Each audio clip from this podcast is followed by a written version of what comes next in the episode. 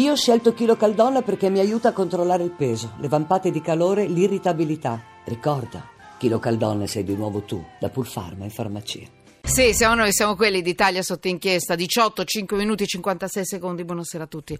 Da Manuela Falcetti, buonasera a tutto il gruppo di lavoro. Siamo andati in onda per il solito flash del venerdì, già alle eh, circa una ventina di minuti fa e, e, abbiamo parlato di comuni. Ci siamo collegati col presidente dei comuni d'Italia. Guardate, è vero, è una mia mania, è un'ossessione.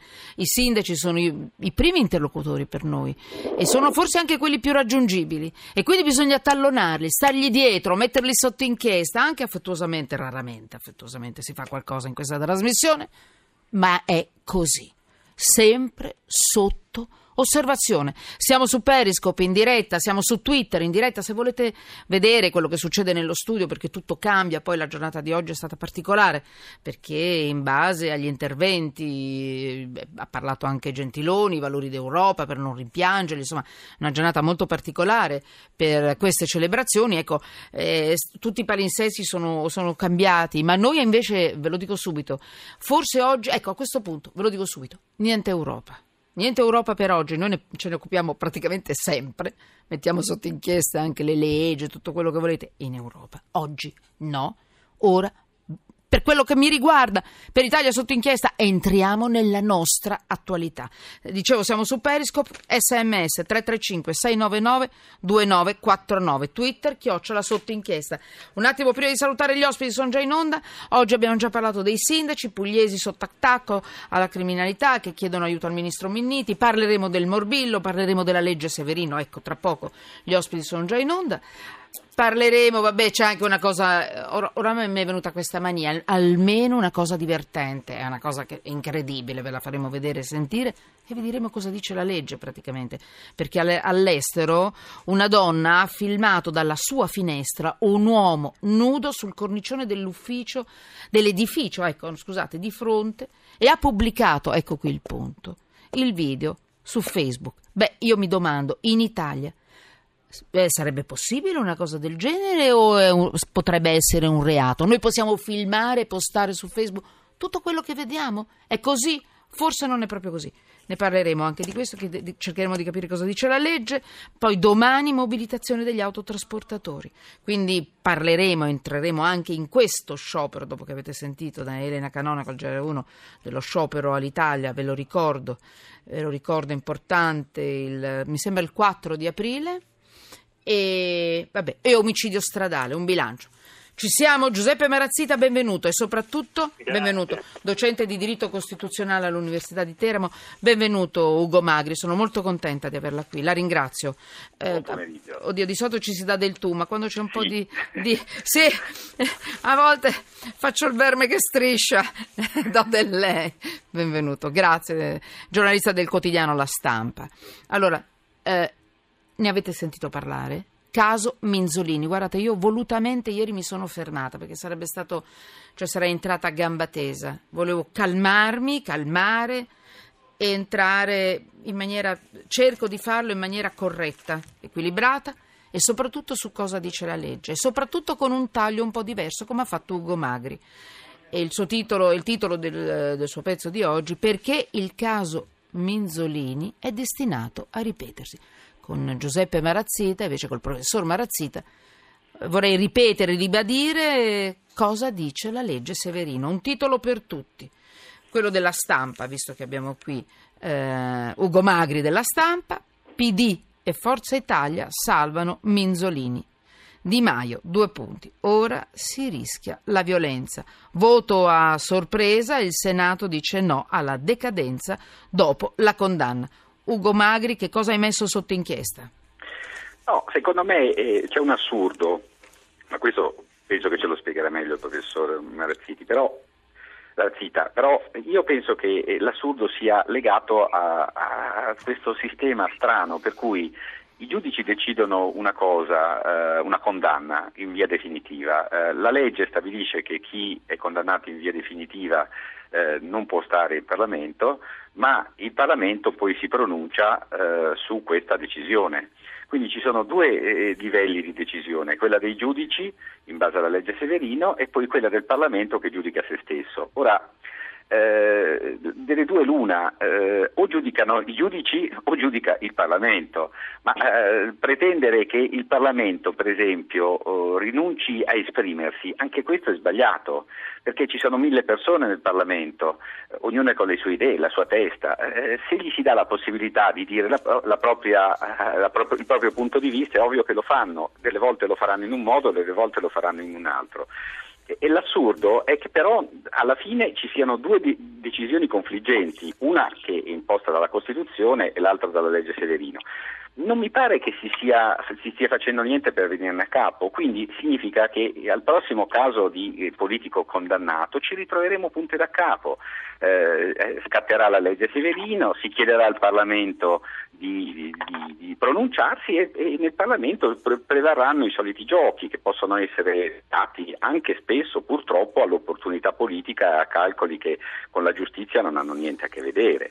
Ecco, no, no, prego Ugo Magri, prego, no, no, e, volevo quindi, far fare e un quindi io lo trovo un assurdo, ma anche diciamo, un caso clamoroso di, mh, diciamo, di, eh, di disattenzione, vogliamo chiamarla così, perché eh, è possibile che ogni volta si debba riproporre, riproporre questo conflitto come si dice eh, in maniera aulica, fra politica e giustizia, eh, quando bast- bisognerebbe chiarire le regole, sia, eh, cioè arrivare a un criterio condiviso per affrontare questi casi, cosa allora, che fino adesso non c'è. Certo, io ogni tanto vi interromperò per leggervi i messaggi che arrivano su Periscope e su Twitter, perché poi volano via, quindi ho pochi secondi per dirli, quindi scusate se vi interrompo, ne sono arrivati un bel po' nel frattempo, uno, l'ultimo, eh, ma infatti trasferissero le, quello che c'era proprio scritto, eh, non è il mio, eh, i, i, processi in Parlamento. Così ha scritto, non so, mi sembra una che si chiamasse Klaus Cinica, qualcosa del genere. Allora, scusa Ugo Magri, eh, ma voglio prendere al volo quando, quando arrivano i messaggi su, su Periscope. Hai fatto benissimo. Scusa. Ma, eh, mm. i, i, i, magistra- i, parlamentari possono mettersi a fare il mestiere dei giudici? Io ho dei dubbi. Eh, cioè, non possono conoscere a fondo le vicende su cui si è espresso un tribunale.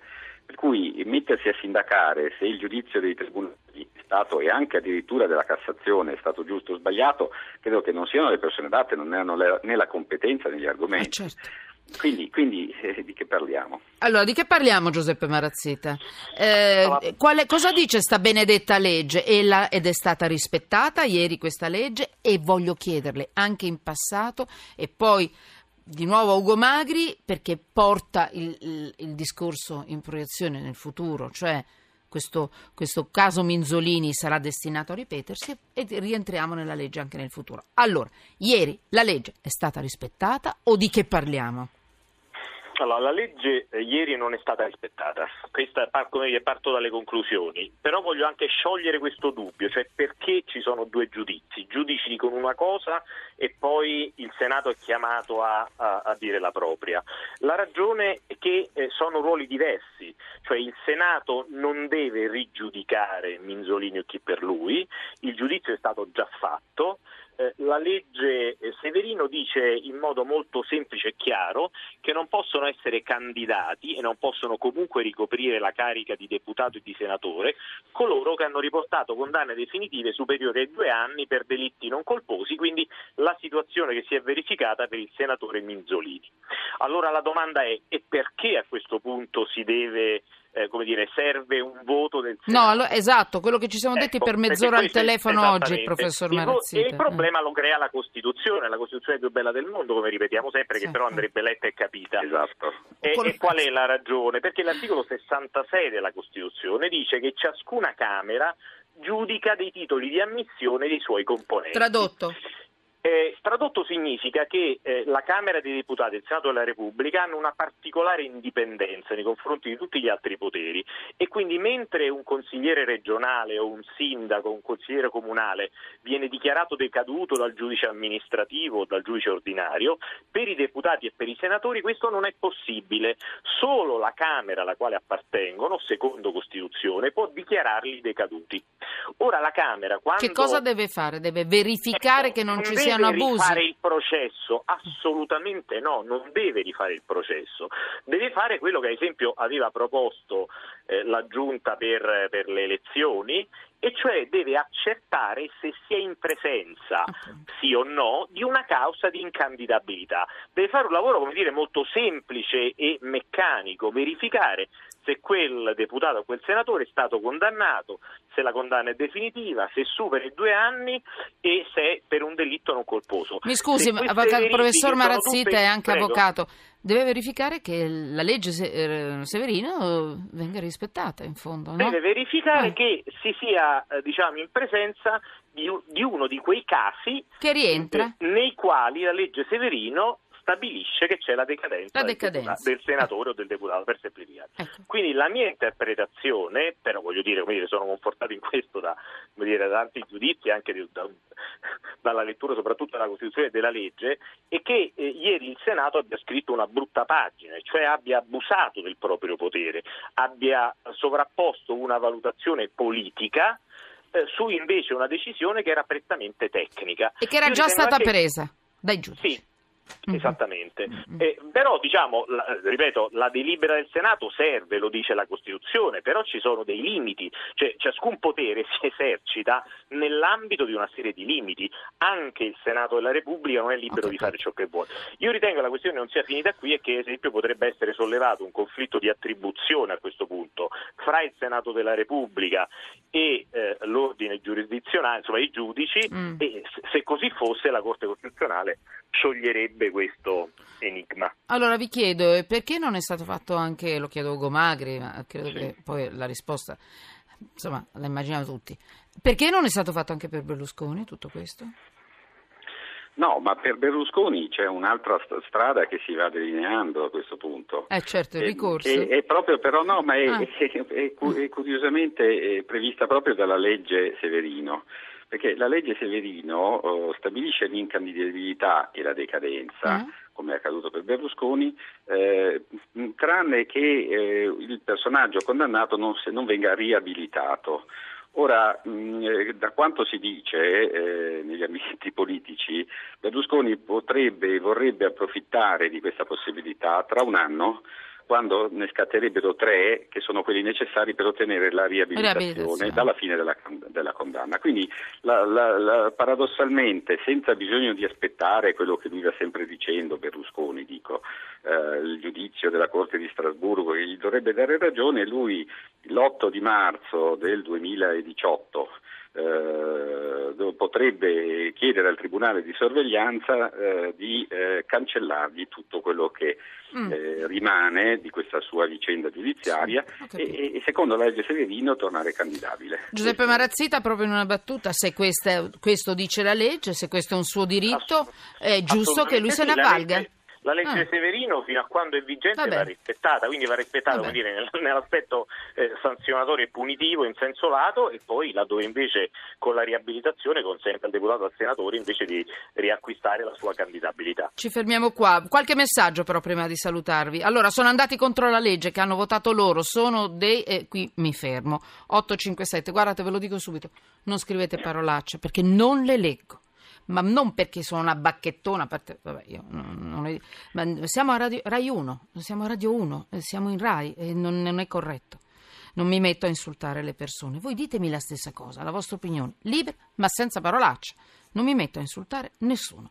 Allora, questo è molto importante. 857 ancora aggiunge. Non ci interessa cosa dice la legge, è importante. Ma cosa dice l'etica? Se voi avete una battuta da fare in corsa mentre vi leggo i messaggi, rispondete. eh. Professor Marazzita, Ugo Magri, vado avanti. Ehm, mm, mm, mm.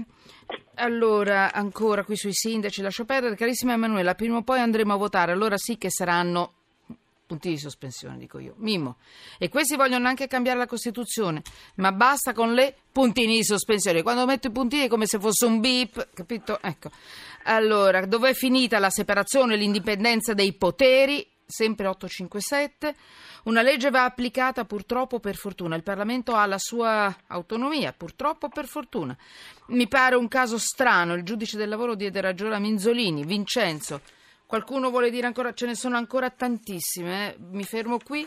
Eh, volete fare un commento? Una battuta in chiusura? Cosa metti sotto inchiesta Ugo Magri? In, in chiusura, un titolo? No, eh, metto sotto inchiesta che secondo me eh, il, il Parlamento è fatto da questi deputati e da questi senatori. Eh, questi sono quelli che abbiamo eletto e questi sono i risultati. Giuseppe Marazzita, professor Marazzita, il suo titolo in chiusura, cosa mette lei sotto Il mio inchiesta? titolo è che il Parlamento ha il potere di modificare le leggi, ma fino a quando non le modifica le deve rispettare, perché in uno Stato di diritto nessuno è sciolto dal rispetto delle regole. E che cosa succede se i parlamentari non rispettano le leggi? Ma in questo caso, come ho detto, lo strumento è quello del conflitto di attribuzione fra poteri dello Stato, che Quindi? sarebbe deciso dalla Corte Costituzionale. Quindi? Se la magistratura impugnerà questa decisione ritenendola diciamo, lesiva del proprio potere, la Corte Costituzionale deciderà se eh, questa decisione del Senato della Repubblica sia conforme a Costituzione o meno. Interessante o meno. Mi sa che ci sentiremo ancora. Grazie Ugo Magri. La stampa, il quotidiano La Stampa, Giuseppe Marazzita, docente di diritto costituzionale all'Università di Teramo. Grazie, un saluto.